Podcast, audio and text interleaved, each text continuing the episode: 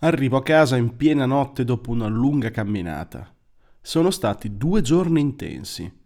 Per riuscire a piazzare la city car nell'esatto punto previsto dal piano, ho perso un sacco di tempo girando a vuoto in attesa che si liberasse il posto giusto. Ho dovuto trovare un taxi che accettasse i contanti. Non posso essere sicuro di aver eluso il controllo delle telecamere stradali, ma c'è una buona probabilità che i miei movimenti non siano stati notati. Controllo in garage non ho dimenticato nulla. I mezzi sono stati tutti presi dagli zingari, come previsto. Le tute ermetiche, che d'ora in avanti non dovrò più usare, sono chiuse dentro un barilotto colmo di benzina. Non ho molto altro da eliminare. Ho già miscelato gli ingredienti rimasti dalla costruzione dell'ultimo esplosivo. Devo solo collegare il detonatore. Ho radunato tutte le mie cose e quelle di mia madre in salotto. Devo solo finire di inzupparle. Domattina lascerò questo posto per sempre. Non vedo l'ora.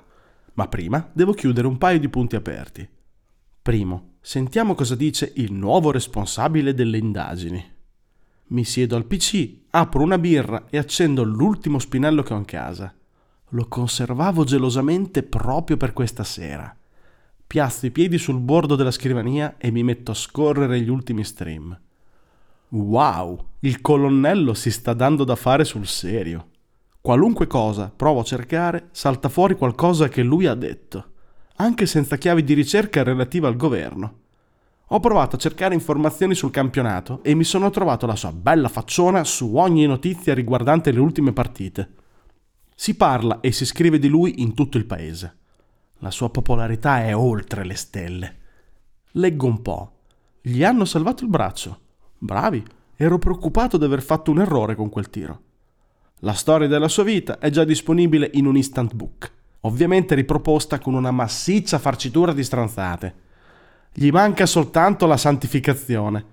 Emarginato dalla politica che conta per colpa delle sue idee riformiste, visionario, intellettuale, animalista, femminista, liberista, è tutto insieme e allo stesso tempo non è niente. I PR del governo hanno tirato fuori l'artiglieria pesante. Ghostwriter a suo nome stanno scrivendo su portali di cucina, di videogiochi, di sport. Conto almeno una ventina di interviste gestite negli stessi minuti. In ognuna spara zero sulla precedente gestione delle indagini. Massacra senza pietà i vertici delle forze armate raccogliendo milioni su milioni di condivisioni. Tira contro al suo stesso governo ma in quel modo paraculo di criticare che alla fine serve per ottenere l'effetto contrario. Parla di Dio, di quanto si senta partecipe di una missione più importante della sua stessa vita. Fioccano stream di vaticanisti che indagano sulla fattibilità di un miracolo. L'Italia si è ricordata di essere cattolica.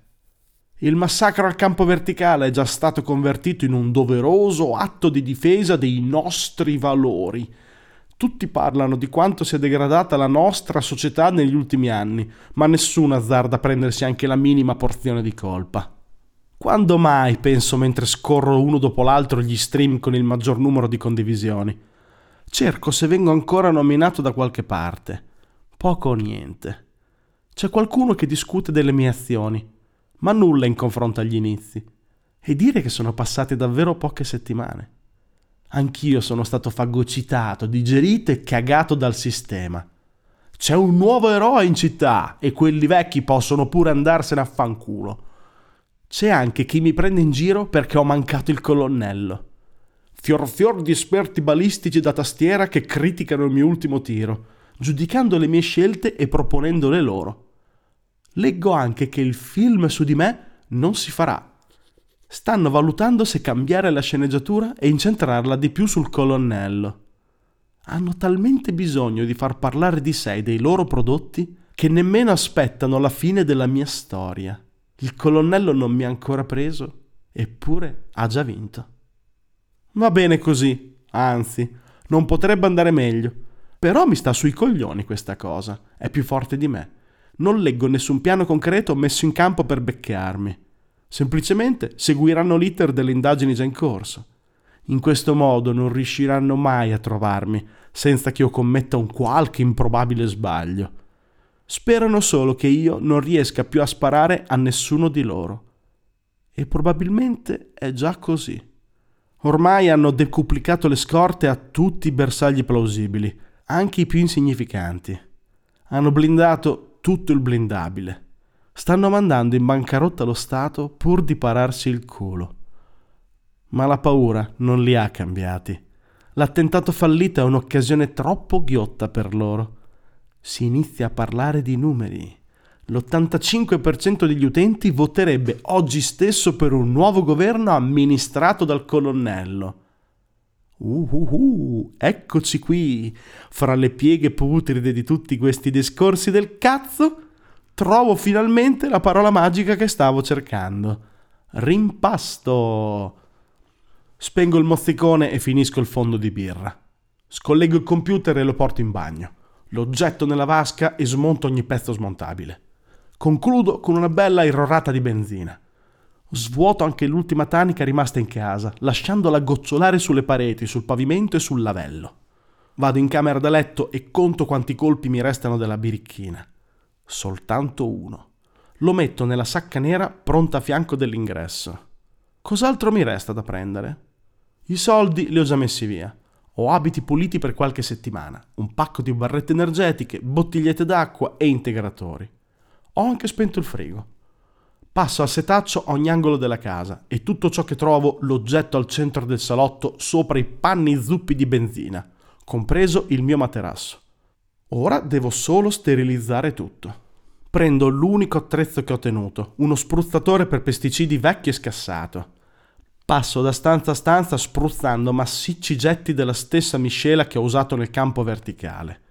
Copro le pareti, i pavimenti e i mobili presto molta attenzione agli angoli e a tutti i possibili anfratti. È un lavoro lento ma appagante. Tutto viene coperto da una perfetta coltre bianca. Quando termino una stanza lascio a terra una fila di bonbon, il modello esplosivo. Li collego uno a uno con cura, testando le connessioni e posizionandoli in modo da non intrecciarsi l'uno con l'altro. L'ultimo collegamento lo completo in salotto, armeggiando intorno al grosso cilindro d'acciaio che ho riempito con la carica esplosiva principale. Trascino con me l'innesco e, alla fine, mi ritrovo sull'uscio di casa. Mi spoglio e mi cambio al volo, gettando gli abiti sporchi in terra fra la polvere incendiaria. L'intera casa è diventata un immenso petardo. Ora posso dire addio a tutto. Fuori è notte fonda. Sposto all'esterno il borsone della birichina e monto sulla maniglia interna l'innesco che comanda tutte le mini cariche. È una fase delicata. Il minimo errore in questo momento e salto per aria insieme a mezzo isolato. Completo la connessione e chiudo la porta con lentezza certosina. Non posso fare di meglio. Devo solo sperare di non aver fatto una cazzata con tutti questi cavi. Ho ridondato in più punti, ma non si sa mai. Ho seguito gli schemi del piano, ma avrò pesato correttamente le dosi?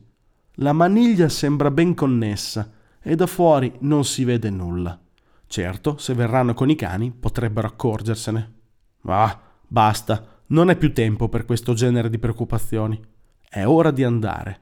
Sarebbe ridicolo farmi notare proprio ora. Siamo all'ultimo punto del piano, birichina. So che non aspettavi altro.